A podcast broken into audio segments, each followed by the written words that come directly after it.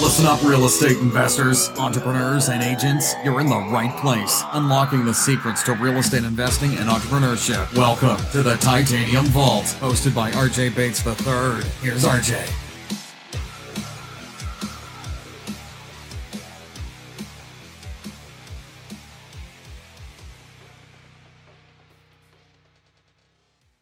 Hey guys, welcome to the Titanium Vault. I'm your host, RJ Bates III, and today's episode is about how investors should be utilizing iBuyers such as Opendoor. I want to share a couple of our experiences with selling properties to iBuyers and how I really view them not as competition, but really as someone that we can use and even, I guess, quote unquote collaborate with um, and and why we should be viewing them as an opportunity and not necessarily something that can hinder our business but actually should be something that is a benefit to us okay but before we go any further in today's episode i do want to ask if you're listening on apple please leave me a five star review trying to get those up as high as i possibly can we finally got past 100 of them um, which funny enough I saw a couple come in and the numbers didn't go up. So I think at some point in time they fall off. I don't know. Apparently, Apple's always trying to make it more difficult on us. Uh, but if you're watching on YouTube, make sure you're also subscribed to the channel and make sure you give us a thumbs up. All right. So I want to share a couple of experiences with Opendoor um, that we've had. So things definitely changed since COVID. Okay. So I want to talk about the differences of selling a property to specifically Opendoor uh, prior to COVID and now how they've changed their their systems since then. Okay. So a lot of the complaints that people had, and even things that investors say to motivated sellers about iBuyers like Opendoor this video is very important because they have changed their their systems and it's important for you to understand how that flow goes because one of the biggest things that we would always tell sellers was is well yeah maybe Opendoor is willing to pay you x amount today but wait until they hit you up with the inspection and then they're going to kill you with the repair estimate right well it's important to know they've kind of changed that they fixed their system and so it's important to understand how they've changed that. Okay. So let's go back pre COVID. Okay. This is how it used to go. You would go on to Opendoor site, their website. You would enter in a lot of details, the property information, how many bedrooms, bathrooms, square foot. And then you would go along and say, This is when I replaced the flooring. This is the last time I painted the house. This is when I updated the kitchen and the bathrooms and the roof and all of those items, right? And then within 24 hours, they would send you an email and they would say, based off the information that you provided us, Opendoor is willing to purchase your house if it fit within their buy box, which we'll go over what their buy box is. But if it fit within their buy box, they would then say, We're willing to pay you X amount of dollars. So let's just say for this example, they're going to be willing to pay us $200,000 for our property. Okay. At that point in time, one of their um, advisors, whatever they call it, would then contact you and say, Hey, we see that you received our contract and you've accepted it. That's great. You signed all the contracts. Now we need to schedule our inspection. You would then schedule the inspection, an inspector would come out. They would send, you know, usually just a local licensed inspector. That's how they handled it here in DFW. And the inspector would then do just a normal inspection. Okay. And then based off those inspection results, they would come back and say, okay, we need to do this much in repairs. And now I will say one of the biggest um, myths out there about selling to an iBuyer, specifically Opendoor, was that they just kill you with the repair costs. Well, that's actually not true. Their their cost that they were coming back with on some of the repair items was very fair. In fact, it was very comparable to what we pay our contractors to do certain items. You know, if they came back and they said, "Hey, you know, we need to replace trim or or we need to replace this carpet or we need to do work to the AC." A lot of times those numbers were very fair, but they would hit you with a price reduction, okay, for the repairs. They would come back and say, okay, we're willing to pay you $200,000, but we need to lower uh, the cost by, say, $10,000 due to these unknown repairs. Okay, so now you're down to 190 And then they were also going to hit you up with the realtor fees, the Opendoor fee, and, and those were going to knock you down. But that's a, a, given, right? They're very open and honest about that when they make you their initial offer. So the big cons- con- complaint that a lot of investors had was is the repairs, how they were hitting you up with that. No one was really concerned about how they're truly making money, which is with the the agency fees and the Opendoor fee, which altogether equaled out to be pretty close to just selling on the market plus an additional fee. Okay. Which you're getting, I mean, a pretty awesome service in the fact that you're not having to list it, you're not having to have showings, and you're getting this offer within 24 hours. So for someone like me that likes to move quickly, this was a benefit. And I enjoyed this as an investor. So we sold quite a few properties to Opendoor uh, pre-COVID using this system right here. Now there were times where the repair estimate came back and it was like, okay, we were wanting to make thirty thousand dollars net profit on this by flipping it to Opendoor, and now this is moving us closer to like ten thousand dollars. Maybe it would make more sense for us to uh, just go ahead and do the repairs and and sell it on the market ourselves. Okay, so that being said, COVID happened all iBuyers essentially just stopped buying for a period of time for several months. They just kind of stopped.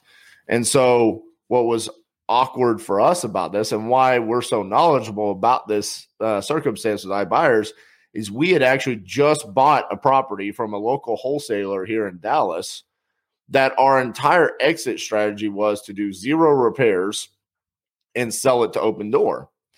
And how we were doing that was is right before closing, I was submitting the property to Opendoor to figure out what their est- what their estimated price was going to be. And so we were actually in line. I think we we purchased the property for 200,000 and we had received an offer from Opendoor for 275,000 or maybe it was 100 and 175. I can't remember those exact numbers, but I know there was a $75,000 spread there.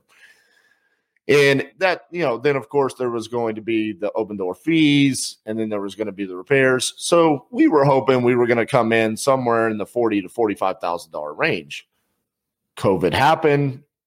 Opendoor called us and said, Hey, we're no longer buying in DFW at all. And so that really stung because at that point in time, we had to go ahead and do the repairs to the property, then list it, and we eventually ended up making less than what we would have made had we just sold it to Opendoor. Okay. Fast forward several months, and we get an opportunity during the 50 day challenge. If you did watch this, this is uh, brought a property that was brought to us in one of my favorite zip codes in Fort Worth, 76137 by Johnny Mankin. And he brought us the deal I actually did the analysis during the 50 day challenge right there. And I said, hey, man, if you can get this for like 115, 112, smoking hot deal. And he's like, dude, I just locked it up for 102. Amazing. Great. Because the reason why we love this area so much is because we could flip it, we could do the repairs and flip it. We could keep it as a rental property. We could do repairs and then refinance it into long term financing and then wrap it. Okay, seller finance it. Or, which is what we ended up doing, do nothing to it at all and sell it to Opendoor. Okay. So this is this is fun because this was the first property that we actually got to submit to Opendoor post COVID. Now they're buying again. And we submitted it and they made quite a few changes. So what were those changes? We submitted the property on their website. They did not make us an offer. They then the the advisor for Opendoor called me and said, "Okay, now the changes are we are going to go out and do our inspection prior to making you an offer." Okay? So now the inspector comes out, looks at the entire property. Okay? then says, okay, Opendoor, here's your inspection report. Opendoor looks at it and says, all right, we need $5,000 for repairs. Here's our offer minus the repairs, minus all of our fees. This is a guaranteed net to you price. Now, from an investor standpoint, this is very important for you to understand this because if you're sitting down and you're thinking they're still doing things the way they used to do them, you might be telling the motivated seller, yeah, but they're going to hit you up later on with with those repair fees. But that's not the case anymore. So it's very important for you to understand that. Also, if you're utilizing Opendoor to buy properties from you, this is amazing. You no longer have to have this unknown repair estimate that's going to come in and chop off that number. And just from a just a mental standpoint of being told, "Hey, we're to we're to buy this property from you and this is how much net is to come to you." And then you're hit, even if you know, like you're going into it and you're anticipating, "Hey, I know they're to hit me for 5 to $10,000 in repair estimates." It still really stings because you can't mentally get out of that like, "Oh, I was getting this much and now I'm getting only this much." So from that standpoint, it's really enjoyable to sell a property to Opendoor now you go to them and they say, This is how much net you're going to receive from us. And from that point on, a couple weeks later, the closing happened and it was seamless. So, how do investors properly use Opendoor? Using them as a buyer. Yes, you have to buy the property, take title, and is there risk associated with it? Of course. Every time we're doing this, we're also escrowing the repairs that would need to be done to the property if Opendoor weren't to buy the property or to fall out of escrow. So we're protecting ourselves in that regard to make sure that we can still appropriately flip the property if Opendoor doesn't pan out.